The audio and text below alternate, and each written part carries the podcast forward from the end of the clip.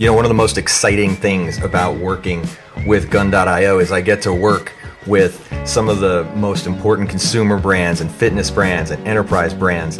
And what you find is that they're all looking for the very best talent and they're competing for it.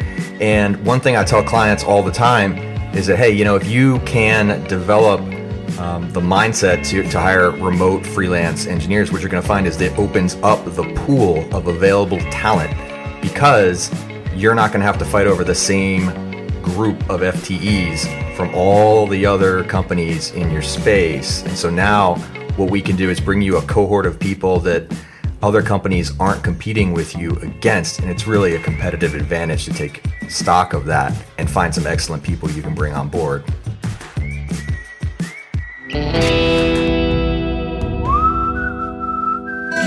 This is the Frontier Podcast powered by Gun.io, the engineer's choice for engineering talent. If you like what you hear, rate, review, and subscribe, and follow us on Twitter at the Frontier Pod. Who is Christy D'Ambrosio Corral? Uh, let's see. Um, we'll start off with the hardest question. You know that, right? uh, yeah, I mean, I think at my most basic, I'm an engineer, um, which has sort of been a theme uh, throughout my experience as a leader and as a manager, um, and uh, now in my role as a VP.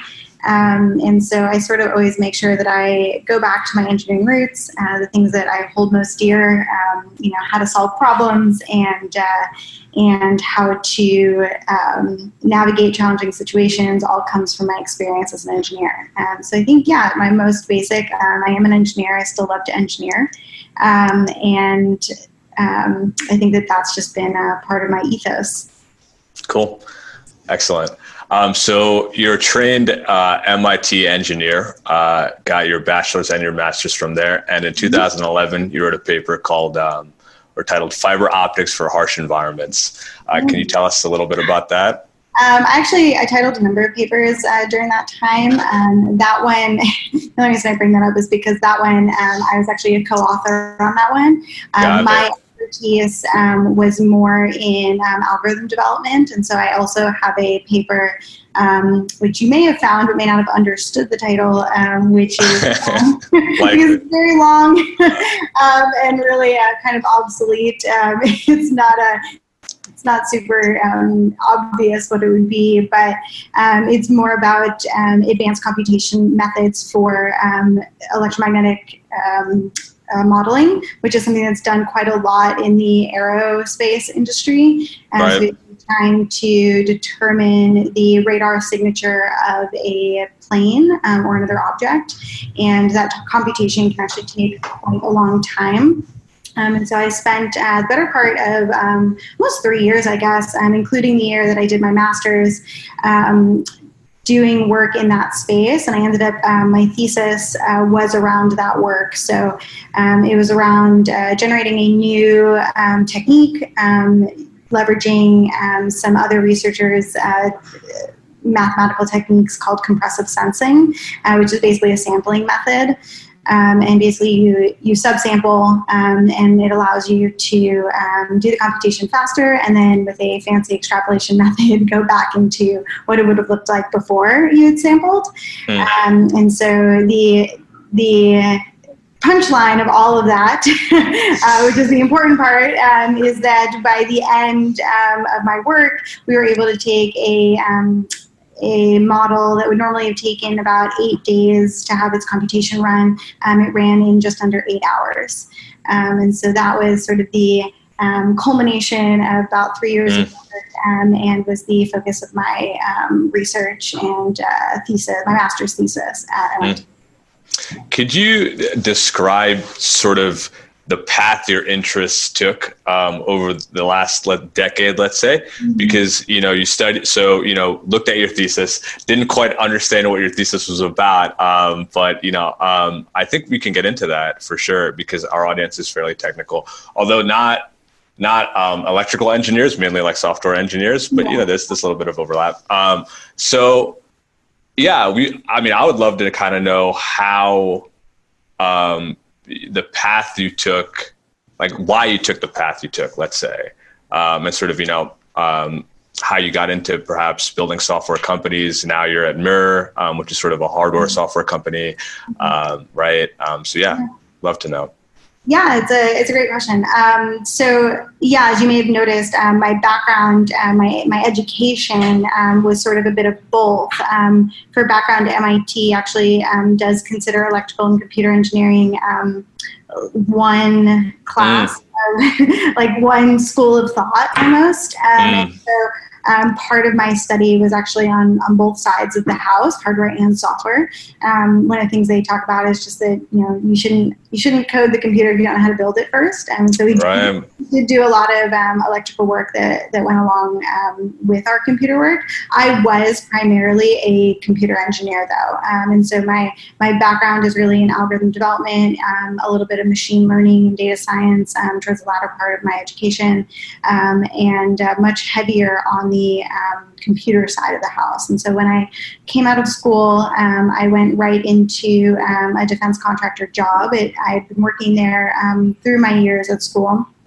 And uh, obviously, as you heard, I uh, did quite a bit of research at that time, published quite a number of papers, um, and, and uh, presented a number of conferences. Um, and so that was really um, my R&D phase of life, where I lived in you know a slightly different world than I do now. Um, definitely more in the research and development um, it, that was more my wheelhouse. Um, and I had some great mentors um, who really lived in that space for quite some time. Um, during that time, because I also had an education in electrical engineering, I was able to contribute to that side. Um, and so I was able to help develop algorithms with an understanding of how radars um, you know, worked and how electrical um, modeling might work, how EM modeling might work. So, to that end, I was sort of able to keep you know a half foot in the uh, in the hardware world while I developed my software skills.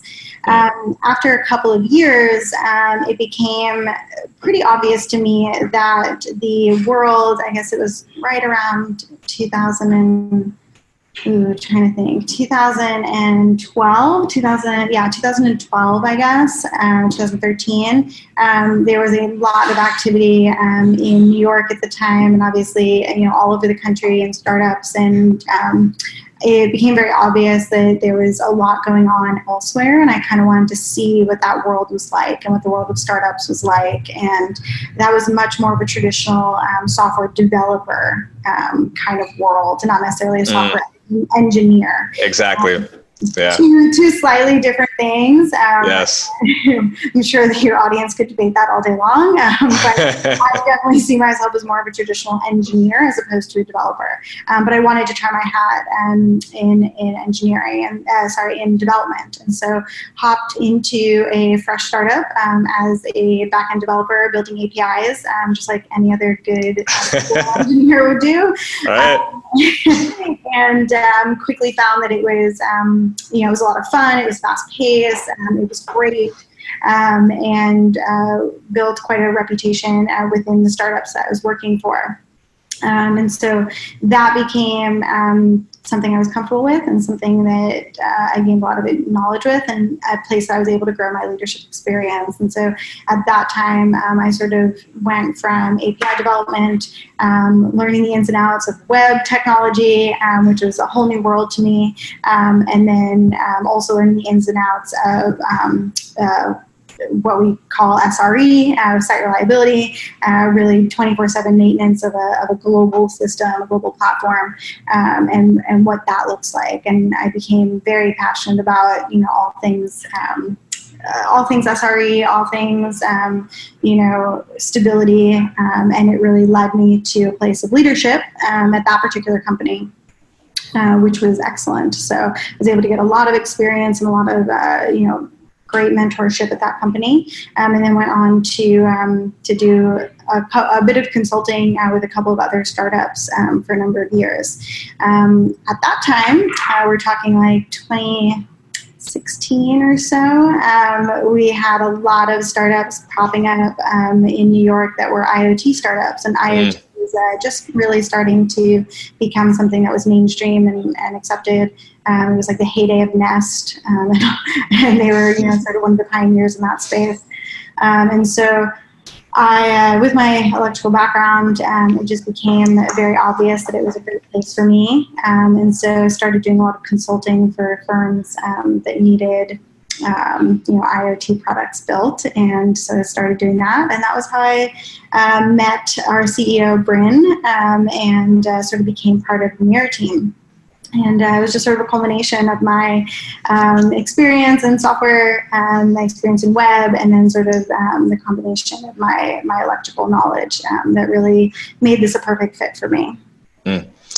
You know, I'm curious to kind of hear um, maybe like what were your what did you think perhaps like the early stage startup ecosystem was like or going to be like and then mm-hmm. how did that m- sort of meet um, against the reality of of working in that in that world because you know 2012 was sort of like the beginning of the second golden age of venture capital as it were. I think that was the time that like Facebook was going public. I think Groupon was you know like there were a lot of big tech liquidity events. Um, so I would love to kind of hear more about that. Uh, yeah, I mean, I don't know that I had like huge expectations. I just knew that I wanted to be in that world. Um, yeah. I didn't want to not know what that was. Yeah, like. yeah. Absolutely. Um, and so I found a startup that sounded exciting, um, and you know, a group of leaders, a CEO and a CTO, who really sold me on that vision um, for the product and the company. Um, and I sort of fell into what most people fall into, which is you know a startup that they're really passionate about, yeah. Um, and and a team they're really passionate about, and you know you work hard um, and. Uh, you know build something that you're proud of. So i think it it met my expectations. Um, you know i think that it was um, just something that i didn't know anything about. So um, i didn't i hadn't done you know this is before you know silicon valley tv show. It was before you know we, we sort of had like a theatrical version of what this world yeah yeah. like. um, and so it was more just you know what what is this world? Who are these people? Um, and so it was my first experience with a set of co-founders, um, which is very interesting, um, mm. and specifically co-founders who are also visionaries. Right. Sometimes there are co-founders that are not, and they're purely execution, and this is this was an idea that they think could make money. Um, and then you have co-founders who are sort of like this is my being, this is who I am, this is right. my, my bread and butter, um, and it's everything about them. Um, and so that was my first experience with a, a, CEO and a CTO, where it was it was their you know emotional baby, so to speak, um, that right. they were investing in. Um, and all of those things, um, having two co-founders, um, you know, to sort of see what that relationship is like. Obviously, you've heard the stories, you know, at Facebook and you know Google and all those great things about co-founder relationships. Um, and so it was it was cool to be able to see that, and you know, sometimes be good, sometimes be bad, but still see it be a relationship um, and like what that means. And then also really interesting to see a, a visionary um, sort of do what they do um, and how to work within that space. And I just learned a lot about how to work in a startup there. Um, and they were a fast growing startup. They actually um, were able to exit pretty um, pretty well just uh, like a year or so ago, I think. Um, and uh, you know they they had their journey. So it was awesome. you know, I wouldn't say it was a you know off the chart success story, but it was their journey and it was a good journey. Um, and I still have you know contacts that still work there. So totally. Yeah, yeah. What would you say to yourself? Let's say you know you're 18 years old, you're matriculating at MIT. What advice would you give yourself? Oh boy, that's a hard question. Um, when I left MIT, there it was like also kind of a golden age of consultants. Uh, and like and McKinsey, like they were all coming hunting. Yeah. And and MIT was like prime hunting ground. and a lot of my friends who are engineers turned into consultants, and they're, and they're still consultants to this day. Yeah. Um, and so a part of me at the time was like, I should do that. That's where the money is, or that's where it's mm. Um, but I didn't. Um, I I had two routes that I wanted to go. One, I either wanted to go, um, you know, purely government, where I wanted to go NSA um, or CIA, or I wanted mm. to go um, back to where I was, which is defense contractor. Um, mm. A lot of personal reasons that I wanted to sort of be in that defense you know industry. Um, but what I ended up doing was I did in fact um, pursue NSA um, and CIA offers. Um, unfortunately, the reason I did not go that route um, was because they didn't want me to actually complete my master's for one year. They wanted me to join right away. And they would not mm. extend an offer uh, with a one year contingency. Um, so I made like the very conscious decision like that wasn't what I was going to do. Um, but I really, really, truly felt like I wanted to go into the defense industry in some way. And so mm after a couple of years, I sort of wasn't sure that I'd made the right choice, right? A lot of my friends, you know, went into consulting, a lot went right into the startup world, and I was like, did I take the right path, right? Like, did I make the right choice, or should I have gone somewhere else?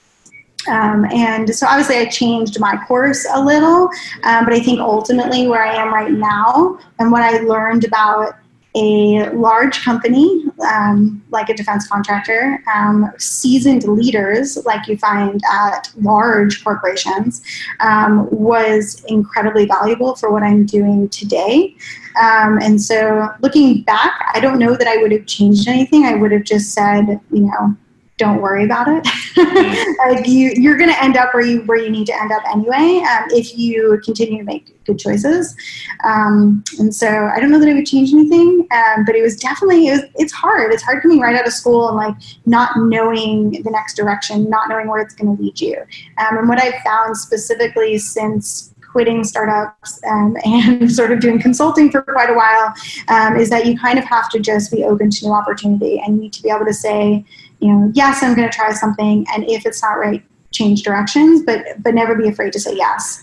Um, and that's really what I what I did here at Mirror. Um, you know, Brynn and I connected um, actually many many months before I ended up joining her team, um, and then you know we just sort of stayed in contact. And when she reached back out asking for me to do con- some consulting work, I was like super busy with a ton of other things, and I almost said no. And I was like, you know what, like just just take it. It's like an eight week project, not a big deal. Obviously, it's now turned into a big part of my life. It's a lot more than eight weeks, obviously. Um, but uh, but uh, I think as long as you're open to new opportunities um, and not you know closed off to great things that might be coming your way, it doesn't really doesn't really matter. Um, you'll find your way either way. Mm. Yeah. Um, I tend to find that um, like gifted gifted engineers tend to have like one of two worldviews. One is like pursue something with extreme conviction, and then the other is sort of preserve optionality um, mm-hmm. and, and, preserve the ability to make to make choices. And I tend to find like it's pretty evenly distributed actually, like mm-hmm. uh, in terms of like the maybe professional cohort, you know, on which side um, their worldview falls. So cool. Okay. Um, so in in doing in doing some research, uh, I noticed that you don't have a Twitter. Intentional decision? oh goodness. Um, yeah, yeah, intentional. Um, not, I don't know. I'm not a big social media person in general. If you've if you've cyberstalked me, you'll notice that my Instagram is also pretty slow as of late. Um, and uh, yeah, um, and as is Facebook. Actually, I don't even know the last time I posted on social media. Uh, my social media. Is, uh, is, is pretty benign, pretty quiet.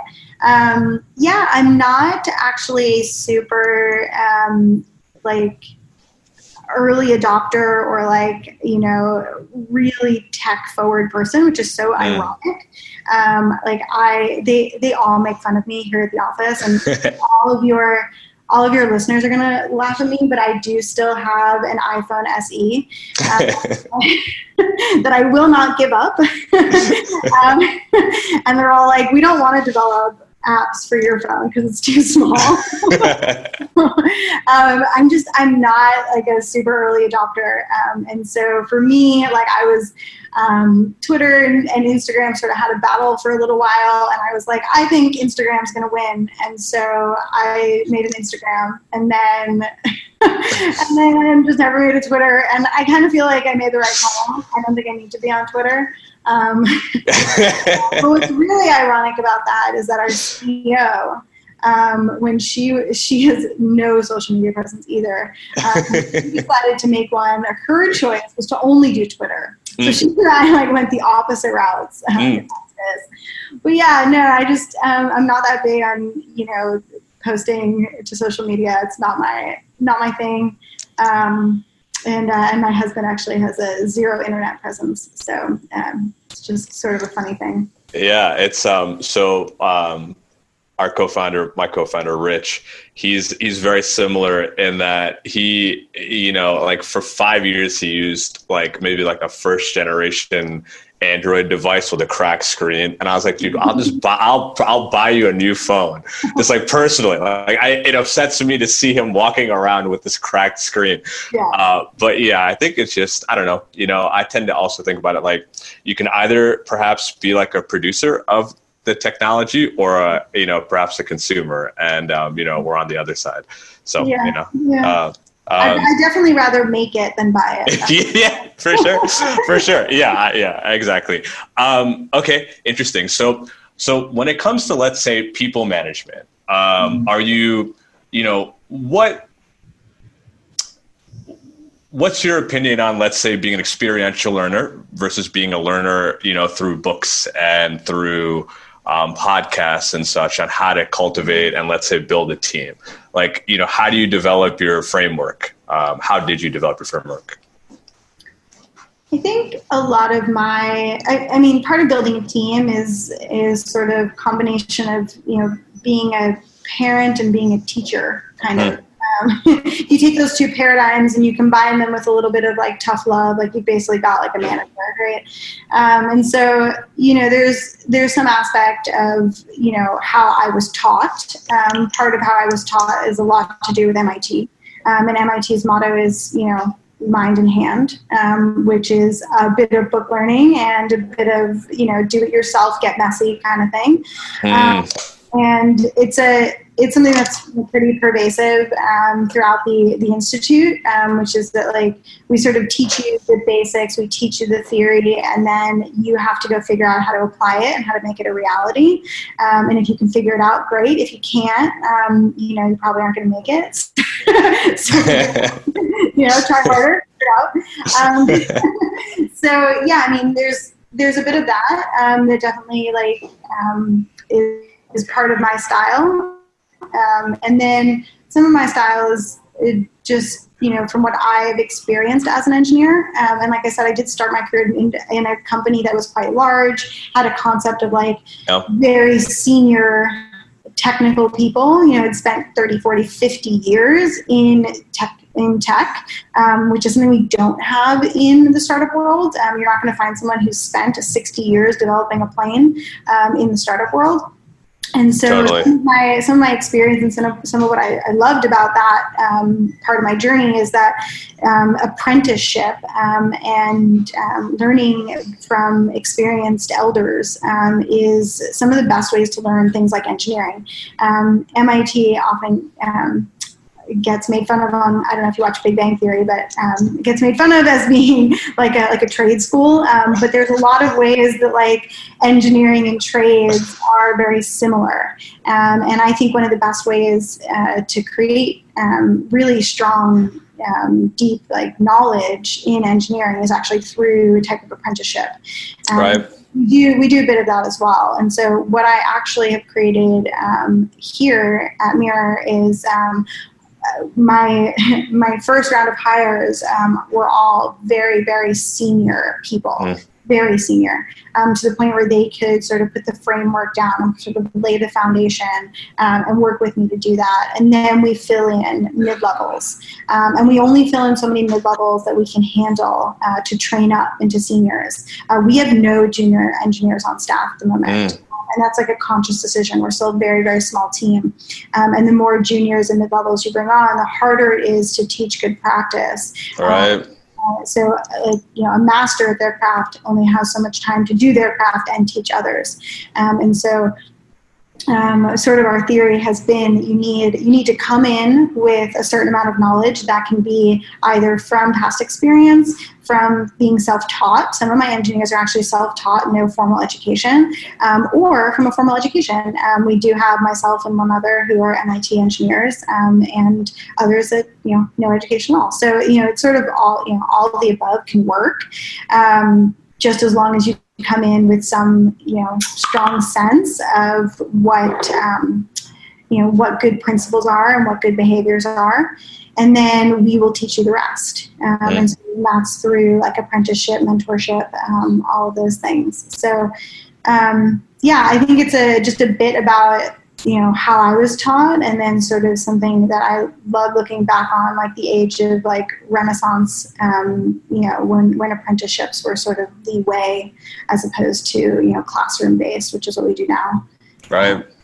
So, yeah. Right. I tend to. Sh- a little bit of my personal uh, philosophy there for you. No, no, we, we, we share that worldview entirely. I mean, there's a huge gap between sort of graduating as a computer scientist and then being able to actually contribute in a production environment. And uh, there needs to be some mechanism to sort of train up, skill up people to do that. And yeah. it's not just actually, you know, being able to use the tools of the trade. It's like literally, you know, I think you perhaps saw this with your first startup. It's like actually learning how to work with a team and manage mm-hmm. personalities and get the resources you need to be able to execute. You know, that's a political game. And you know. Yeah, I mean, you'll, you'll hear most common frustrations out of young engineers or engineers that have often just taught themselves to code, um, who are just coming out of school, is they they really are frustrated by um, code reviews.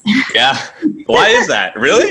yeah, because because a, a, really good code review is going to basically go line by line and be like, mm. nope, this doesn't, you know, this could do this, or you know, this doesn't meet this style standard that we have, or um, you know, hey, you forgot about this dependency that you might want to include, or hey, you forgot to unit tests that like we mm. um, and you get a lot of feedback when you're a new engineer in the real world in your code reviews and you thought you were done with everything and then you realize right. you have to do it like three more times right so frustrating um, but you know that's one of the things that i think really sets apart you know great engineers is um, from you know just average engineers is being able to digest that deal right. with it um, and then learn from it and then be able to turn around and do it for the next guy. Um, not in a way that's retaliatory, but just in a way that like we all are working towards the same goal. Um, yep. Especially in a common code base where you want it to look like one person and one brain wrote the whole thing. Right. Yeah. And you want a sort of philosophy of iron sharpens iron, you know, yeah, um, exactly. across the team. So how did you how did you guys devise the strategy of let's say hiring seniors then mid levels? Is this something that you've seen before, or you just sort of intuited no, that that was the right approach? yeah, this is just interesting. Um, I mean, when I joined the team, we were in a very different place. We actually didn't have a lot of um, full time engineers. The company was transitioning from that prototype stage. Um, where we sort of had people who could hack a product together um, into a stage where we were actually productionizing the product and mm. um, creating something we could produce at scale. Um, so that's the hardware and the software. Mm. Right. Um, and so I sort of came in right in that transition period when we were going from people who, you know, new prototype to new production. And, and mm. production was my experience. Um, I can prototype, but that's like not what I love to do. Mm. So, um, you know, what we really had to do is sort of transition people away from the, the philosophy of prototype. Um, and when right. you're, when you're in a startup that has no get no customers yet and you're sort of pre-launch, um, right? It's so nice because no one cares. You know, you break something and no one cares. you have no customers yet, and so it was sort of like changing the methodology. Um, right. That and so we went from a lot of contractors um, to a lot of full times. Yeah.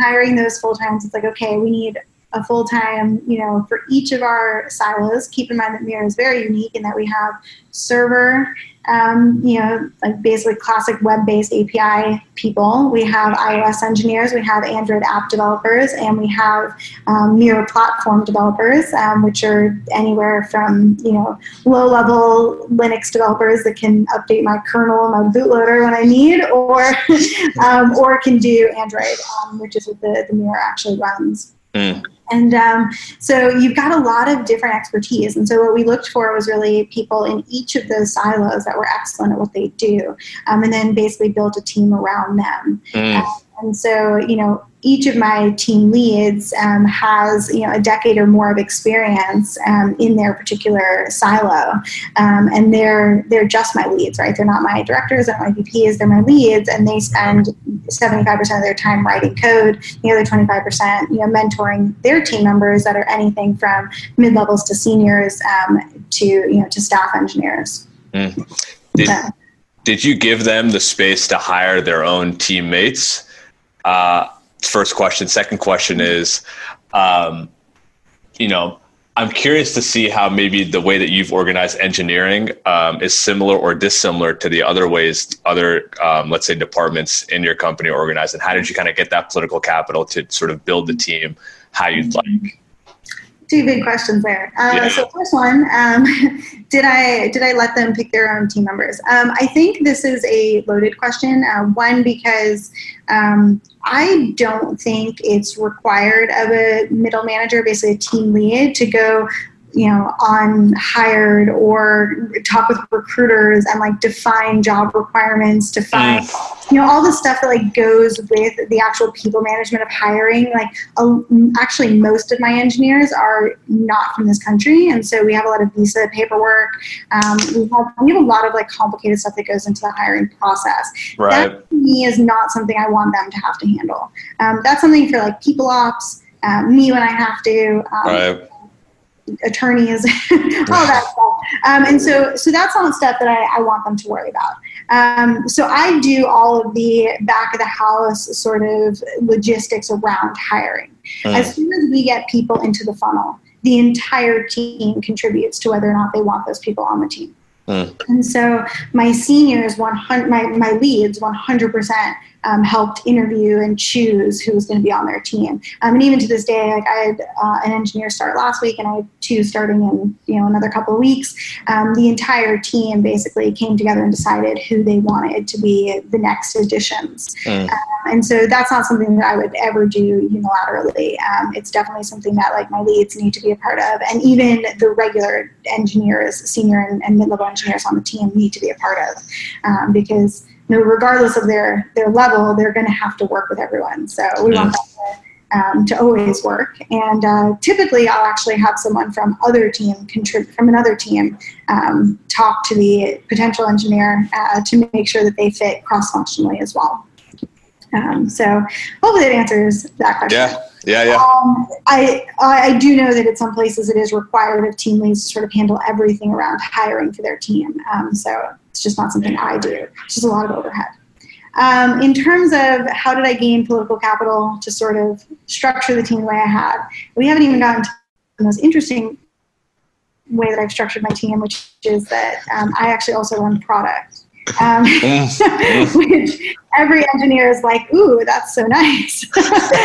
um, so I actually have PMs that report to me and um, and product designers that report to me, um, and mm. this allows me to be very flexible in how we handle um, stability work and reliability work, um, which is obviously one of my passions, yeah. Um, along with new feature development. Um, and the political capital really comes from you know many many months of sort of being able to uh, prove that when I commit to something, I deliver on a time frame I commit to. Huh. Um, and so that's basically the biggest, I think, the biggest downfall of most engineers is they often um, say they're going to do it in either too short a time and they fall, you know, they fall short and end up um, going over, which is super frustrating for um, the rest of the company, or um, they sort of rush to it and it goes out in poor quality. Mm. so one of those two things tends to happen. Um, one of the things that I've spent a lifetime perfecting is being on time, perfectly on time. Um, and so early on, uh, when I actually joined Mirror, um, one of my first, one of the first requests for in-house of me was, how long will it take us to launch? Um, the prototype team just could not figure out how much more they had to do to get this product to launch. And I sat down with her on day two and I gave her a date. Um, and it was about eight months in the future. And I said, We will launch on this date. Um, and lo and behold, we launched on that date. um, basically, you know, come what may, uh, we were launching on that date. Um, and right you know many decisions along the way that have to be made to make sure that you can deliver on that. Um, either adjusting, you have to obviously adjust along the way, um, or you know take into account that certain things may not be perfectly finished, but what is acceptable um, in order to finish, um, and you know what what can what corners can be cut, um, or you know what things just are going to take a little more time and and uh, require a bit, bit more work. So there's a lot of you know, political capital has built, been built up over the last couple of years. Yeah. Um, allowed me that freedom and also allows me the bandwidth to run product as well so that it doesn't feel like engineering holds the product back when we want to do our things um, we work with the rest of the company to make sure that we meet their expectations um, and then you know we still have time for our own for our own stuff so mm. refactors and um, you know unit tests and automated tests and uh, performance testing and stress testing and all those great things that engineers love to do uh, we make sure we have plenty of time for so mm. it's like some some creative uh, creative strategizing that I've done to to make that happen. Hmm. So, for any, um, let's say, prospective engineer that wants to join uh, your team, how would you describe maybe you know the cultural ethos, the sort of um, maybe the philosophy of, of how engineering or product operate um, under your leadership? Good question. Um, I would say we are a health and wellness company, um, and that is pervasive. So, health and wellness of our people, health and wellness of our product, um, health and wellness of our code. Um, and so, mm. we prioritize that um, sort of above all else. So, um, you know, we're not going to push a feature. We're not going to push um, a new deploy, you know, with, with new bug fixes if it's not if it's not a positive or if it doesn't make us feel good, um, we're not going to do it if we're not ready. Um, also, I'm not going to work you to the bone. uh, get it done um, because that's also not to my benefit or, or your benefit um, it's not healthy so really it's it's about overall health um, our code just like all code has you know debt um, you know tech debt and um, you know things that we'd love to fix if we had time and, and things that we'd love to build if we have time. Um, and we take a little bit of time out of every week to sort of burn that down and, and work towards those big goals. Um, and uh, make sure that we maintain the health of the organism that, that is our, you know, our product. Mm. Uh, you don't work towards a healthy healthy product all the time, um, it's it's going to get away from you, and that's how you end up in like a really rat, bad situation where you basically, and, and I've been there, where you tell your leadership team, not luckily not here, but where you need to tell your leadership team like, hey, we need to take you know four, five, six months off um, of developing new features and just fix what's broken, um, mm. just build something to make it uh, suitable for our current user base, um, or we can't scale anymore. We've fallen on our faces. Uh, we need to start over and try something new. Um, I've been there. I spent a year building a you know a new product essentially to replace an old one that was that was antiquated. Um, it's not a good place to be, um, and it just requires daily maintenance. Um, so it's really about being healthy. Um, and yeah, I think that that's that's something that's really in our in our core, um, and it's it's what we want to present to the outside world too, which is that we want you to be healthy, right? Like Veneer is all about convenience. It's all about getting in your 15 minute stretch class. If, if that's all you can do today, just get it in. You know, um, it takes no time at all. So yeah, it's really just about you know the the small victories every day you can do to make sure that um, that everything stays well oiled. Nice. Cool. Christy, thank you so much for your time. Uh, mm. I feel like I could, we could sit here for hours, uh, but, but you're busy running uh, a company. So, um, you know, appreciate it. Thank you so much. Yeah, thank you. Thanks for listening to the Frontier podcast produced by gun.io. We're the only freelancing platform where engineers actually go to hire other engineers. If you enjoyed the show and want to learn more about how to hire or freelance with us, Head over to gun.io slash podcast to get in touch, and we'll pay for your first 10 hours with a kick ass engineer.